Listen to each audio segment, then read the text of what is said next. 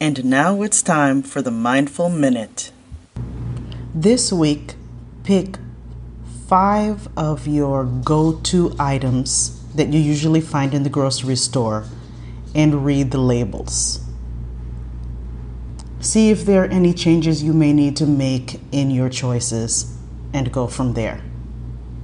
Thanks for being here. See you next time.